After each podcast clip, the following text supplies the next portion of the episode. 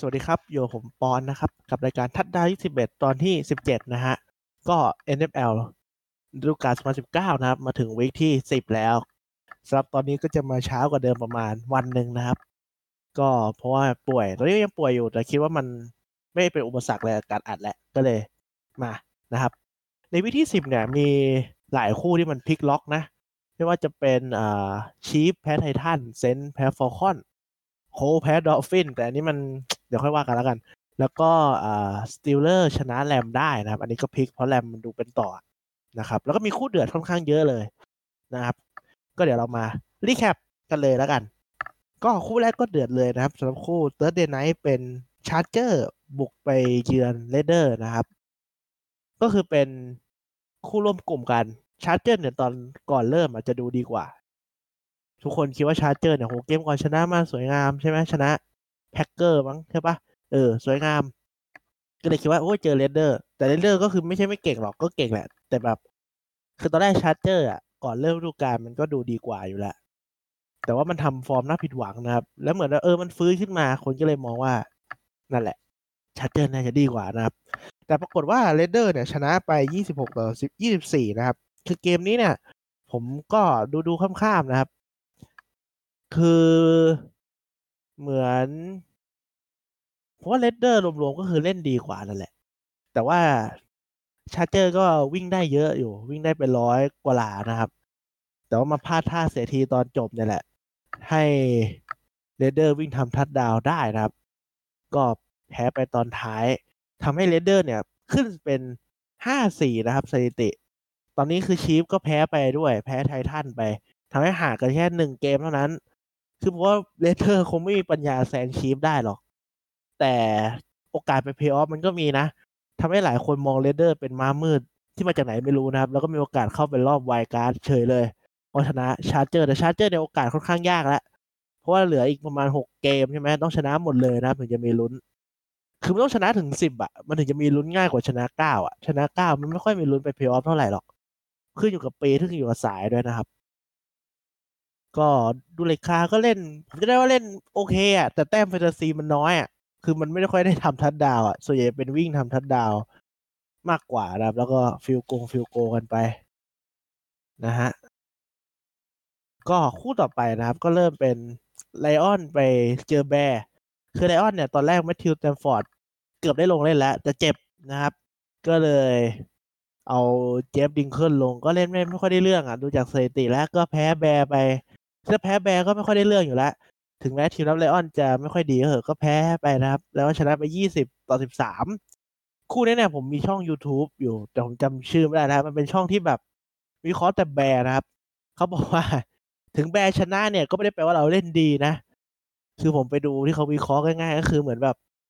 เวลาวิ่งนะครับ แผนวิ่งหรือแผนหลายๆแผนของ Bears lineman มันบล็อกไม่ค่อยฉลาดนะฮะคือเหมือนพอจะวิ่งอะก็บล็อกแบบบล็อกไม่ถูกคนทำให้วิ่งได้ระยะไม่เยอะ หรือว่าพอเป็นแผนหลอกหลอกวิ่งแต่จริงเป็นส่งก็คือแบบไลแมนก็บล็อกเป็นส่งตั้งแต่แรกเลยทำให้แบบ อีกฝั่งเขาก็รู้อยู่แล้วมันส่งเพราะมันบล็อกแบบเวลาบล็อกป้องกันในการคว้างเนี่ยให้เขาต้องแบบเวลาคว้างอะเขาจะเดินถอยหลังใช่ไหมไลแมนอะ คือถ้าเดินไปข้างหน้าเนี่ยมันมีโอกาสอีกฝั่งหลุดมาได้นะครับ คือถอยหลัง คือถ้าคุณเล่นแผน play action หรือว่าหลอกวิ่งอะ มันต้องบล็อกแบบเปิดทางวิ่งก่อน แล้วค่อยถอยลงมา แต่นี่เขาเริ่มมาก็บล็อกปิดทางวิ่ง คือแบบ เปิดเผยไปเลยนะ แผนคืออะไรมันก็ส่วนใหญ่เห็นโดนแต่เรื่องนี้นะครับ ไม่ค่อยได้เรื่องแล้วก็มีพวก Mitchell Trubisky quarterback ก็มีส่งพลาดไม่เชิงส่งพลาด แต่ส่งไม่ส่งเป้าที่มันว่าง ไปส่งเป้าที่มันแบบว่างเหมือนกัน แต่ว่าได้ระยะน้อยกว่าไอ้แบบวิ่งโล่งๆเข้า end zone ไม่ส่งเลยฮะแต่ส่วนใหญ่ที่โดนจะเป็น lineman นะว่าแบบบล็อกไม่ค่อยฉลาด เออ ผมก็เห็นแล้วแหละว่าแบบ คือ มีตัวบล็อกสองคนก็รวมพลังสองคนบล็อกตัวเดียวไปอีกคนนึงวิ่งเข้ามารวบตัววิ่งเฉยเลยอะไรเงี้ย ดูแล้วก็ ไม่แปลกใจอะ่ะ ชนะได้ยังไงก็ไม่รู้นะครับ คู่ต่อมานะครับ เป็นเลเว่นบุกไปเยือนเบงกอชนะไป49ต่อ13นะครับผม ก็ยับครับ ก็ละมายักสันทำไป3ทัดดาว โอ้ยสามทัดดาวนี่คือ จากการส่งนะครับ วิ่งอีกหนึ่งทัดดาวด้วย คือวิ่งก็เยอะที่สุดในทีมอยู่แล้วนะครับโอ้โหโหดชิบเป๋งเลย เอาง่ายๆคือ เล่นจนแบบ ไม่ต้องเล่นละลามาแจ็คสันให้โรเบิร์ตกิฟฟินหรือ RGT ลงมาเล่นแทนเลย RGT กับลามาแจ็คสันก็คล้ายๆกันแหละแต่ RGT เขามาก่อนนะครับ แต่ว่าเหมือนเจ็บหนักแล้วฟอร์มก็ไม่กลับมาเลยก็ มาเป็นเหมือนแบบพี่เลี้ยงให้ Lamar Jackson มาปั้นอะไรเงี้ยว่าแบบเอออย่าทำเหมือนเขานู่นนี่นั่นอย่าทำพฤติกรรมเหมือนแกแกก็มีพฤติกรรมไม่ค่อยดีกับ Redskins เท่าไหร่นะฮะคือโค้ชตอนนั้นก็ไม่ค่อยดีด้วยแหละทำให้แบบ RG3 ก็เล่นได้แบบ ไม่ค่อยเต็มที่แล้วเจ็บนู่นนี่นั่นนะ ก็ยับนะครับ แล้วก็เป็นแผนวิ่งซะเยอะเหมือนเดิมอะ Ravens ก็วิ่งทั้งแบบ Lamar Jackson วิ่งเอง ให้ตัววิ่ง Mark Ingram วิ่งหรือให้ RG3 วิ่งก็มีเหมือนกันคือแบบ ยับอะฮะ ผมไม่รู้พูดไงเหมือนกัน คือไม่ต้องดู replay ก็รู้แล้วแหละว่ามันเกิดอะไรขึ้นอะข้ามแล้วกันนะครับ คู่ต่อไปก็เป็น Buffalo Bill บุกไปเยือนบราวเออคู่นี้ก็พลิก ลืมพูดเพราะผมไม่ได้ mark ไว้ ก็คือคู่นี้เนี่ย บิลยิงดูเป็นต่อแหละบราวก็ดูเป็นรองตามระเบียบนะที่ Browns เล่นไม่ค่อยดีนะครับ แต่ว่ากลายเป็นว่าBrowns เนี่ยเฉือนชนะมาได้สิบเก้าต่อสิบหกนะครับ คือเหมือนทีมจะให้ Nick Chubb วิ่งมากขึ้นแล้ว คือจริงเห็นตั้งแต่ Browns เนี่ยเห็นตั้งแต่เกมที่เจอกับ Pats แล้วว่า Nick Chubb วิ่งได้นะครับ ไม่จำเป็นต้องทำแผนเพื่อที่จะส่งให้ star อย่าง Odell Beckham Junior หรือ Landry ก็ได้ Jarvis Landry เนี่ย คือมีคนเขาบอกว่าบาวเนี่ยพยายามทำแผนแบบสร้างแผนให้มันแบบเอาใจซูเปอร์สตาร์ของทีมหรือเปล่าที่วิ่งอย่างเดียวอาจจะชนะหลายเกมแล้วก็ได้นะครับ คือเกมนี้ก็ Nick Chubb ก็ถือบอลไปยี่สิบครั้งได้ร้อยกว่าหลาก็ถือว่าดีนะ คือว่า Browns ก็ยังไม่มีหน้ามีลุ้นไปเพย์ออฟอยู่ดีอะ ค่อนข้างยากครับ Bills เนี่ยแหละน่าจะคือแพ้มาสองเกมติดแล้ว โอกาสตอนแรกเนี่ยอยู่แบบ โอกาสไป wildcard สูงมาก พอแพ้สองเกมติดเนี่ย โอกาสน้อยลงละนะ ก็ แฟนๆ Bills อาจจะต้องทำใจอีกปีหรือเปล่า ถ้าฟอร์มยังเป็นแบบนี้นะครับ จะกู่ไม่กลับนะ ถ้าแพ้อีกเกมหนึ่งคือจะลำบากแล้วนะฮะแล้วอีกคู่ต่อไปพลิกอีกแล้วนะพลิกตลอด เป็นชีฟนะครับ บุกไปเยือนเทนเนสซีไททันแพ้นะครับผมไททันชนะไป 35 ต่อ 32 นะครับ ก็อันนี้ผมหลับนะแล้วก็ตื่นมาดูช่วงท้ายนิดหน่อย คือช่วงนี้มันสูสีแหละ ก็คือไททันเนี่ยอยู่ในได้สุดท้ายนะครับ Ryan Tannehill quarterback สำรอง แต่เคยเป็นตัวจริงกับ Dolphins มา คือทีม drop Mariota แล้ว Tannehill ขึ้นมาแทน ทีนี้ก็พาได้ทัดดาวนะครับ ได้สุดท้ายแซงมาได้ เป็นสามสิบห้าต่อสามสิบสองแล้วก็ Mahomes พา Chiefs บุกมาเตะ field goal ได้นะครับ แต่ว่าโดนบล็อกก็เลย ตีเสมอไม่สำเร็จเกมนะครับผม คือผมดูไอเกมเนี้ยผมไม่ได้ดูChiefs เล่นเท่าไหร่ ไอพวกไฮไลท์ replay ผมไปดูของ Titans มากกว่า ผมรู้สึก Ryan Tannehill แกก็เล่นโอเคนะ แล้วก็พยายามแบบทุ่มเทเต็มที่อะ มีช่องวิ่งก็วิ่ง มีส่งได้ก็ส่ง แล้วก็ดู Derrick Derrick Henry ตัววิ่งของ Titans ก็วิ่งไปได้เกือบสองร้อยหลานะผมร้อยแปดแปดหลาสอง touchdown คือเหมือน Chiefs มันมีจุดอ่อนเยอะฮะ ในทีมรับอะนะ ผมจำได้ว่าทีมรับ Chiefs เนี่ย ป้องกันการส่งอะโอเค แต่ป้องกันการวิ่งอะไม่ดีเลยนะครับ ก็ เห็นเห็นเลยว่าเสียระยะไปเกือบสองร้อยหลาก็ไม่ไหวน่าจะเกินนะ เออเกินเพราะ Tannehill ก็มีวิ่งระยะไกลอยู่ นิดหน่อยนะครับ ก็โดนวิ่งทำระยะไปสองร้อยกว่าหลานะผม โอ้โดยที่วิ่งอยู่แค่สองคนนะคือ Tannehill quarterback กับเฮนรี่ตัววิ่งไม่มีตัววิ่งคนอื่นเลยนะครับโอ้โคตรโหดเลย วิ่งยับ คือเกมนี้ได้ Mahomes กลับมาแล้วนะสำหรับ Chiefs นะครับ แต่ว่าก็คือแบกเต็มที่แล้วนะ คือ Mahomes ทำระยะไป 400 เกือบ 450 หลา ได้สามทัดดาว ไม่มี intercept เลยนะครับ แต่คือทีมรับมันไม่ได้เรื่องเลยอะทีมรับมันไม่ช่วยเลยก็ทำใจครับ คือบางทีทีมรับมันก็ต้องป้องกันอะไรได้บ้างอะไม่งั้นบุกอย่างเดียวคือมันก็วัดฟัดแข่งกันอะมันไม่ไหวนะครับไปเริ่มคันจมูก คู่ต่อไปครับผมเป็น Falcons บุกไปเยือน Saints พลิกล็อกอีกแล้วนะผม Falcons ชนะไป26ต่อ9นะครับ ก็อันนี้ผมดูผ่านๆก็คือเกมนี้เนี่ยปกติ Falcons เนี่ยจะบุกใส่ quarterback ฝั่งไม่ได้เรื่องเลยนะครับ ได้ sack น้อยมาก น้อยระดับต้นๆของลีก แต่เกมนี้แล้วปกติเซนก็แทบไม่เสียแซกเลยนะครับ แต่มันสลับกันนะครับเกมนี้โดนไป6แซกครับดูบีโอ้โหยับ คือเหมือนไม่รู้ฟอลคอนไปพักมาบายพีกมา กลับมาไม่รู้เป็นมายังไงนะครับ ถล่มยับคือบุกไม่ขึ้นเลยนะ เกมนี้ดูบีบุกไม่ได้เลยโดนแซกไปหกเอาวินคามาล่าหายเจ็บกลับมาก็ไม่มีบทบาทเลยเลยกับเกมนี้นะครับMichael Thomas ก็เล่นได้ดีปกติเหมือนเดิม แล้วก็สถิติอื่นที่ผมไปดูมาเนี่ย คือ Michael Thomas ทำระยะได้เป็น เป็นเกือบพันหรือพันหลาด้วยแหละ แต่เพื่อนๆทำได้แทบไม่ถึงสองร้อยเอาทุกคนในทีมรวมกันไม่ถึงแกคนเดียวได้ซ้ำในในการรับบอลนะ ก็ คือหลายคนจะมองว่า Saints มันมีอาวุธหลากหลายแบบเล่นแบบส่งนู่นส่งนี่ได้เยอะ แต่พอดูสถิติแล้วแบบ Michael Thomas แทบเล่นอยู่คนเดียวเลยเกมส่งเนี่ยการขว้างมันเล่นอยู่คนเดียวแล้วก็มี Kamara ช่วยนิดหน่อย แล้วก็วิ่งกับ Kamara กับ Murray แค่นั้นอะ ก็ ผมว่าไม่ผมว่ามันไม่ใช่เรื่องดีนะ ที่สถิติออกมาเป็นแบบนี้เนี่ย มันต้องกระจายปีกมากกว่านี้ถึงดูบีดูบีก็เก่งมากๆแหละ แต่ต้องกระจายกว่านี้ น่าจะดีกว่านะครับคู่ต่อไป เป็นแจแอนนะครับ แพ้นิวยอร์กเจ็ตสามสิบสี่ต่อยี่สิบเจ็ดข้ามนะครับ ไม่มีอะไร คู่ต่อไปเป็น Cardinals แพ้ Buccaneers ยี่สิบเจ็ดต่อสามสิบข้ามครับผม เออคู่ต่อไปเป็น Dolphins บุกไปเยือน Colts นะครับ Colts เนี่ยใช้ Brian Hoyer ตัวสำรองที่เอาได้มาจาก Pats เหมือนเดิมนะครับพอ Brissett ยังเจ็บอยู่ ซึ่ง Dolphins ชนะไปสิบหกต่อสิบสองนะครับผม อันนี้ผมไม่ได้ดูรายละเอียดเยอะแต่พอแบบ เออ พอ quarterback ตัวจริงของ Colts เจ็บผมก็ขี้เกียจไปสืบสาวราวเรื่องอะไรละ คือผมก็พูดง่ายๆคือ NFL เนี่ยพอดู Dolphins แล้ว Dolphins มันเหมือนมันจะ tank season เหมือนบาสเลยแบบ แพ้ไปเรื่อยรอ draft อันดับสูงๆแต่พอเห็นอย่างเงี้ย ก็รู้เลยว่าอเมริกันฟุตบอลเนี่ยมันไม่มีการแทงหรอกทุกคนมันก็อยากชนะหมดอะคือ Dolphins เนี่ยเก็บสิทธิ์ draft ไปเยอะพูดทุกตอนเลยอะครับ แต่สุดท้ายเขาก็อยากชนะอยู่ดีอะผู้เล่นมันต้องการชัยชนะ ไม่ต้องการแพ้นะครับพอเห็นแล้วรู้สึกว่ามันมีสปิริตเดียผมชอบ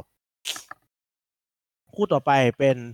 Panthers บุกไปเยือน Packers นะครับ ก็เป็น Packers ชนะไปยี่สิบสี่ต่อสิบหก คู่นี้นี่มีประเด็นเหมือน Kyle Allen เนี่ยจะมีเล่นได้ดีมากในบางไดนะแบบดีสุดๆเลย แล้วก็มีประเด็นเกี่ยวกับ touchdown สุดท้ายของ Panthers มั้งคือมีเขาบอกว่าคือเหมือน Panthers เนี่ยเขาตามอยู่สิบสี่แต้มนะครับ แล้ว touchdown สุดท้ายเนี่ย Panthers ตัดสินใจเล่น เอาสองคะแนนปกติมันต้องเล่นหนึ่งคะแนนไงเพราะสองทัดดาวก็ไล่ทัน เล่นสองคะแนนแล้วมันไม่ผ่านนะพอเล่นสองคะแนนแล้วมันไม่ได้แต้มเนี่ยมันก็เลยโดนด่า โค้ชเขาก็บอกว่า มันเป็นเรื่องของสถิตินะร้อยเปอร์เซ็นต์เลย เพราะว่าคุณตามอยู่สอง possession คุณตามอยู่สิบสี่แต้มเนี่ย ถ้าคุณเล่นสองคะแนนครั้งแรกได้เนี่ย คุณก็แซงได้เลยไงหมายถึงคุณทำได้แปดอีกครั้งนึงได้เจ็ดคุณก็สิบห้าแต้มแซงชนะไปเลย แต่ถ้าคุณทำสองคะแนนแล้วมันไม่ผ่านตอนแรกเนี่ย คุณตามจากสิบสี่ใช่ไหมสิบสี่ลบหกหรือสิบเหลือเท่าไหร่เหลือแปดก็คือคุณได้เล่นสองคะแนนสองรอบ งงไหม คือมีโอกาสเล่นตีเสมอได้มากกว่าเดิมอะเออผมก็เข้าใจนะในเชลซีตีก็คือแบบเล่นสองคะแนนได้ก็ดี ไม่ได้ก็เล่นใหม่อะไรเงี้ยเออผมก็ชอบนะความคิดเนี้ยผมชอบรู้สึกมันฉลาดดีเออพอคิดตามแล้วแบบมันก็เป็น logic ที่มันดีนี่หว่าแบบทำสองคะแนนได้ปุ๊บข้างหน้าก็ไม่ต้องทำแล้วก็ field goal เอ้ยไม่ได้ field goal extra point หนึ่งแต้มแซงไปเลยอะไรเงี้ย เออ เออ ผมรู้สึกว่าเออฉลาดเว้ยนะครับ คู่ต่อไปเป็น Ramsบุกไปเยือน Steelers นะครับ Rams แพ้ Steelers สิบเจ็ดต่อสิบสองคือ Steelers เนี่ยทีมรับแข็งแกร่งขึ้นมาก ๆ เลยนะครับ แล้วก็ Rams เนี่ยทีมบุกก็ไม่มีเกมวิ่ง lineman ก็เจ็บ แถมจบคืนนี้ก็ยังมี lineman เจ็บเพิ่มอีก คือเกมบุกของ Sean McVay หรือว่าหัวหน้าโค้ชของ Rams เนี่ยเขาจะพึ่งพาการวิ่งเยอะ เพราะว่าถ้าเล่นการวิ่งเล่นได้ play action ได้เนี่ย จะทำให้แบบ Jared Goff เนี่ยมันสามารถเล่น play action แล้วก็พาตัวมานอก pocket วิ่งเอง rollout ออกมา bootleg นู่นนี่นั่นออกมา แล้วมันจะมีประสิทธิภาพกว่านะครับ พอมันขาดเกมวิ่งไปเนี่ย เพราะว่า lineman เจ็บแล้ว Gurley ก็ไม่ได้เล่นได้เต็มที่ทำให้การเล่นของ Rams มันไม่หลากหลายนะครับ มันจับทางได้ง่ายเจอทีมรับแข็งแกร่งกับ Steelers ก็เรียบร้อยนะครับทำให้ Rams เนี่ย คือกลุ่มเนี้ยของ Rams เนี่ยมัน Rams อาจจะไม่ได้เป็นเพย์ออฟนะ ปีนี้ผมว่า เพราะว่าที่หนึ่งของกลุ่มเนี่ยก็ยังเป็น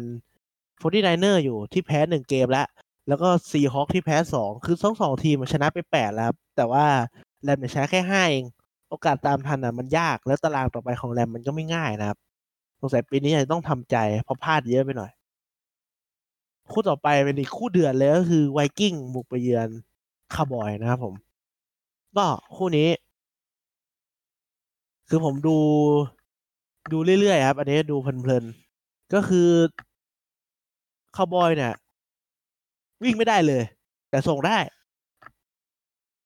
ทั้งเกมอะส่งอย่างเดียวจนท้ายเกมอะเลือกที่จะวิ่ง พอวิ่งปุ๊บ มันวิ่งไม่ได้ไงก็ทำแต้มไม่ได้ก็แพ้ไปสี่คะแนนนะครับ อันนี้แบบสั้นๆ แล้วก็อีกอันหนึงที่ผมไปอ่านมาคือทั้งสองทีมเนี่ย มีการวิ่งที่ดีทั้งคู่ แต่การวิ่งของคาวบอยคือมันจะวิ่งแบบไลแมนจะเปิดทางแบบ ให้ซิงมันเด้งไปทางอื่นอะไรเงี้ยแบบเออมันมีรูไหมไม่มีก็ คือบล็อกแบบยืนอยู่เฉยๆอะฮะ ไม่ได้แบบขยับตัวไปอะไรไปไกลอะทำให้ถ้าไม่มีช่องก็วิ่งไม่ได้เลยนะครับ แต่ว่าของไวกิ้งเนี่ยจะเป็นการบล็อกแบบโซนก็คือ มันจะไปทั้งไปหมดเลยนะครับ ทั้งแผงแบบวิ่งซ้ายก็ lineman ทุกคนขยับแบบเดินไปทางซ้ายหมดปึ๊บมันก็จะแบบขยับไป มันจะไม่เหมือนกับคาร์บอยที่มันเน้นยืนเฉยๆนะครับ ซึ่งบุกแบบวิ่งแบบคาร์บอยมันไม่รอด แต่วิ่งแบบ Vikings มันรอดนะครับทำให้ Vikings ก็สามารถบุกไปด้วยแบบปาไปด้วย วิ่งไปด้วย คุมอะไรนู่นนี่นั่นได้ดีกว่านะครับ ก็ชนะคาร์บอยไปสี่แต้มนะครับยี่สิบแปดต่อยี่สิบสี่ทำให้แต่ว่าข้อเสียไม่ใช่ข้อเสีย คือเสียดายที่ Packers ชนะนะเพราะ Packers ชนะ Vikings กับ Packers ห่างกันหนึ่งหนึ่งแต้มห่างกันหนึ่งชนะเหมือนเดิม ส่วนคาร์บอยเนี่ย ยังเสมอ กับ Eagles อยู่นะครับ ในฐานะจ่าฝูง แต่ว่าคาร์บอยชนะ Eagles มาแล้วทำให้เป็นที่หนึ่งด้วย head to head นะครับผม คือ week นี้ Eagles เขาได้ bye นะครับ คู่ต่อไปคู่สุดท้ายนะครับ คู่นี้คุณแม่งเดือดสุดละ ก็คือ Seattle Seahawks บุกไปเยือนกับ Niners ที่ยังไม่แพ้ใครเลย ซึ่งเรา spoil ไปแล้วว่าแพ้นะครับ คือ Seahawks ชนะไป27ต่อ24คู่นี้เนี่ย ผมก็มีเวลาดูอยู่